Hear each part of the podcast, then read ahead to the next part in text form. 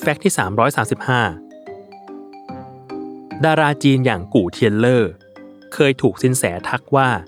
ถ้าเขามีผิวที่คล้ำลงหน่อย เขาจะดังเป็นพลุแตก แต่นอกจากกู่เทียนเล่อแล้ว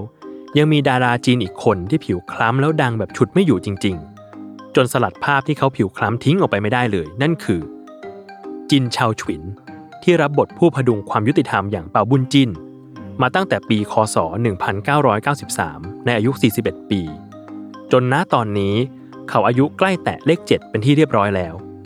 แต่เกือบ 30 ปีที่ผ่านมา เปาบุญจินคนดังกล่าว ได้พิจารณาคดีที่เกิดขึ้นในละครมาแล้วมากถึง 1,000 คดี และถึงแม้เขาจะเป็นนักแสดงยอดฝีมือ ที่ฝากผลงานเอาไว้หลายต่อหลายเรื่อง อย่างละครชุดเทพเจ้าจงขุย ที่กวาดรางวัลทางการแสดงมาแล้วจากทุกสำนัก แต่เป็นเรื่องน่าเสียดาย ที่ผู้ชมยังจดจำเขาได้แค่เพียงบทเดียวในฐานะเป่าบุญจิน ที่สลัดภาพนี้ออกไปเท่าไหร่ ก็ไม่มีวันหลุดออกไปจากชีวิตของผู้ชายคนนี้